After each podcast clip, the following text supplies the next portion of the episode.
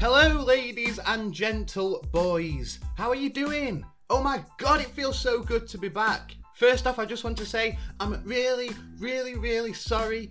Please forgive me. I know I didn't record a single episode last week. Bad Johnny, bad. But the truth is I've been so caught up with work, I needed a bit of a mental health break. My, my attitude stank, genuinely. Like, gone off cabbage. And if any of you don't know what that smells like, lucky you. We have a rule in this house that we do not eat anything until it's on the verge of turning. It just gives it that extra oomph and it adds that bit of risk and excitement to it. But yes, we're back, baby. We're genuinely back. Come here, give Uncle Johnny a cuddle. I've missed you. So, it's gonna be a few changes up in here. Let me run you through them quickly. Vroom, done. In fact, when I say a few changes, I mean one, just one change. That isn't too hard for us to remember, is it? Well, actually, look, look who's talking. But in the next couple of weeks, I will be starting a new segment for the podcast called Let's Talk About. And basically, all I'm going to be doing is taking your guys' recommendations about any topic, anything at all. Even if I've got no experience with it, I'll go and do the research. And we'll have a nice,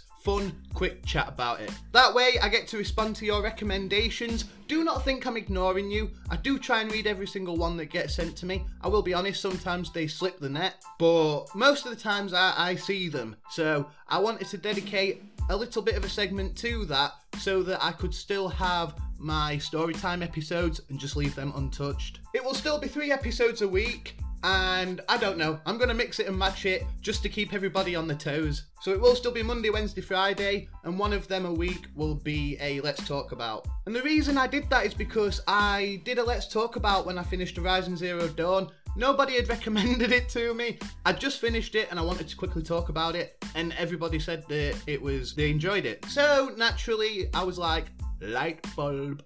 And uh, yeah, so I came up with this Let's Talk About segment. So in the next couple of weeks, that'll be starting. Anyway, let's get on to today's episode. I'm excited. So for this storytime episode, we're going to time travel all the way back to the golden years of the two thousands. And I'm talking the back end, so two thousand nine. God, what good years they were. Just... I love you. And in two thousand nine, I would have been fourteen, so I was slap bang in the middle of puberty. We're talking voice changes, bum fluff growing on the face, hair in my ears. I didn't even know you could get hair in your ears at that point. And I don't mean in, as in like inside the actual ear. I mean on the outside, just poking its head out going, yoo-hoo, to everybody. And the spots. Oh God, the spots. If you want to see the face of true terror, forget the Exorcist face, and I will just show you a picture of my ugly mug back in two thousand nine. Every time I walked in a classroom, someone would shout, "Get down, he's going to blow! No!" So you can only imagine how much of a depressed teenager I was. And that's when Bethesda Softworks decided to drop the best game in existence, and I swear to God, when this game dropped, I swear it had been made just for me. At that very moment in my life, that's exactly what I needed. Now this game did not escape my radar. In fact, the very first day that it was announced, I knew about the damn thing. And I shouldn't have been playing it. I was fourteen, it was R rated. And guess what I did? I got one of my older cousins to go and get it for me. Thank you very much, Jamie. And you better believe that by the time I got this game home, I really did spend some quality time alone with this game before I'd even put it in the PlayStation. And that game was called Wet.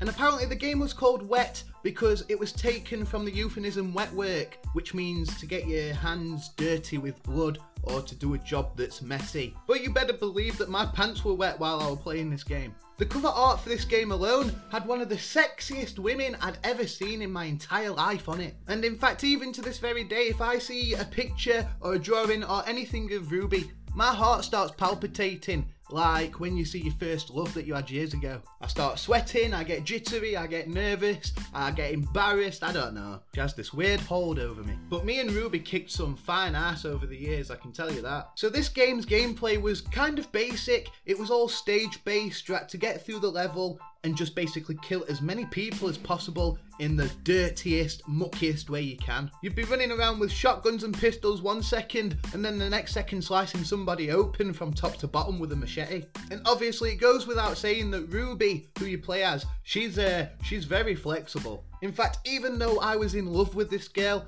I would have hated to have got into the bedroom with her because I think she would have hurt me. But let me run you through the plot real, real quick. So Ruby Malone, sexy, sexy Ruby Malone. She's a bounty hunter. And in the beginning of the game, she gets hired to go and steal back a briefcase that has been stolen by some wannabe gangbangers. So obviously you do so, you go out and get it, and you don't leave a single soul alive. She then delivers the case to the hospital, and it turns out to contain a human heart. Which, not being funny, Ruby, you are very good at your job, you do it how you see fit, but you've just slaughtered about fifteen people before you even had to go and get this briefcase.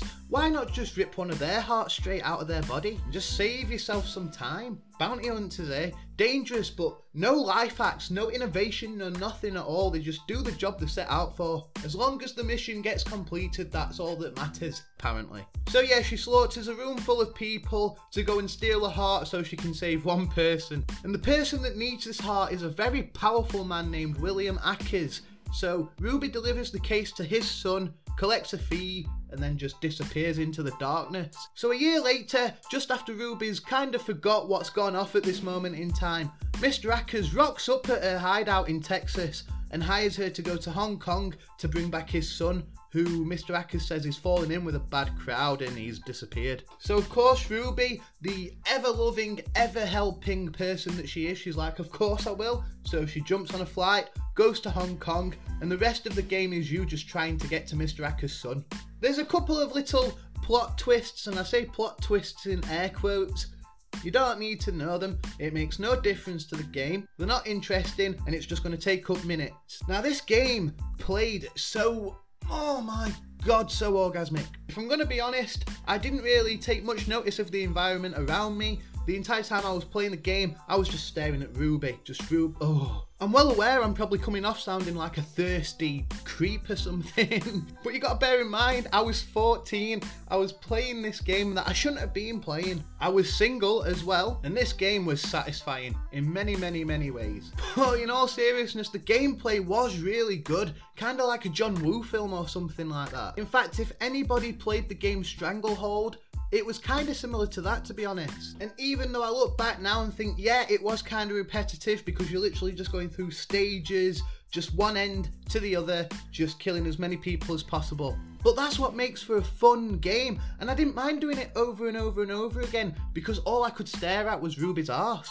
Now there were times when Ruby would get really angry because someone in the game has probably slapped her on the bum cheeks or something, and she would get fuming. And you'd always know because the screen would go black and white and it'd get covered in blood for some reason, and then you were just free to rain terror down on all these people. I also loved the fact that whenever you jumped or slid on the floor or like ran across a wall, you could shoot your weapons but you'd enter into slow-mo as well, so it'd just be mega cool. Now this wouldn't slide in this generation of gamers, I can tell you that, but the reason this game was so replayable was because at the end of each stage, you got assessed and scored on multiple different things, such as how fast you got through the stage, how cool and how wicked you were with all your acrobatics and all that throughout the stage, and then your average multiplier, so basically just how many people you killed in quick succession. And then based off of that score, you would be given something called style points, which obviously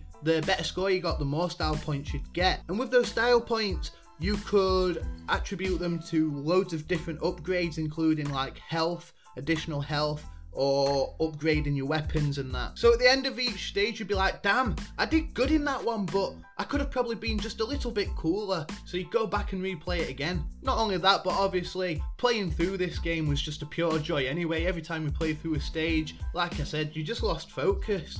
And I played this game for years. Absolute years, until I upgraded to the Xbox One, because I had it on the PlayStation three at first, and then I got it on the Xbox three sixty when I got a three sixty, because I loved it that much. But whenever I talk to people roughly my age about gaming back then, not a lot of people played this game for some reason. But I think it's safe to say now that twelve years after the fact, this game has become kind of a cult classic for everybody that played it. And there was meant to be a second one dropping. I remember reading about that when I left school, so like twenty eleven or something daft like that. And it just never happened. They didn't announce that it was going to get cancelled or anything like that. It just never seemed to come out. Now, Bethesda Softworks did actually say that they would not be releasing the sequel, but Bethesda Softworks were the publishers, so all they have to do is try and get another publisher on board, and then you've got the go-ahead. But why Bethesda Softworks said that they weren't going to release a sequel is beyond me, because I can tell you without a doubt that this game is better than some of the Bethesda games that are dropping even to this very day. But yeah, there you go, that's my experience with the game Wet, all wrapped up and done. Now, the developer of this game, Artificial Mind and Movement, if you're listening to this, thank you. Genuinely, thank you so much. You got me through the last half of puberty. If you knew about this game and you didn't play it, and you still haven't played it, why not? Let me know. I need to know. I demand to know. If you played this game and you didn't like it, go away. Don't want to know about you. And if you played this game and loved it, much respect to you. But yeah, let me know what you think about the game Wet by hitting me up on my Instagram at savage underscore official music. But other than that, I've been Johnny, you've been awesome, and I'll catch you in the next episode. Look after yourself, love yourself, and ta-ta. Oh yeah, before I forget, sorry, you guys are probably thinking, what the hell was the introduction about? Well, let me tell you, I forgot to mention that I've had loads and loads of messages off of people saying, can you talk about your experience with the G T A series? And don't worry, that bad boy's coming. But the truth is, I've played every single goddamn game in the G T A series, even the spin-offs. In fact, I'm one of the very few people that still cry out loud at night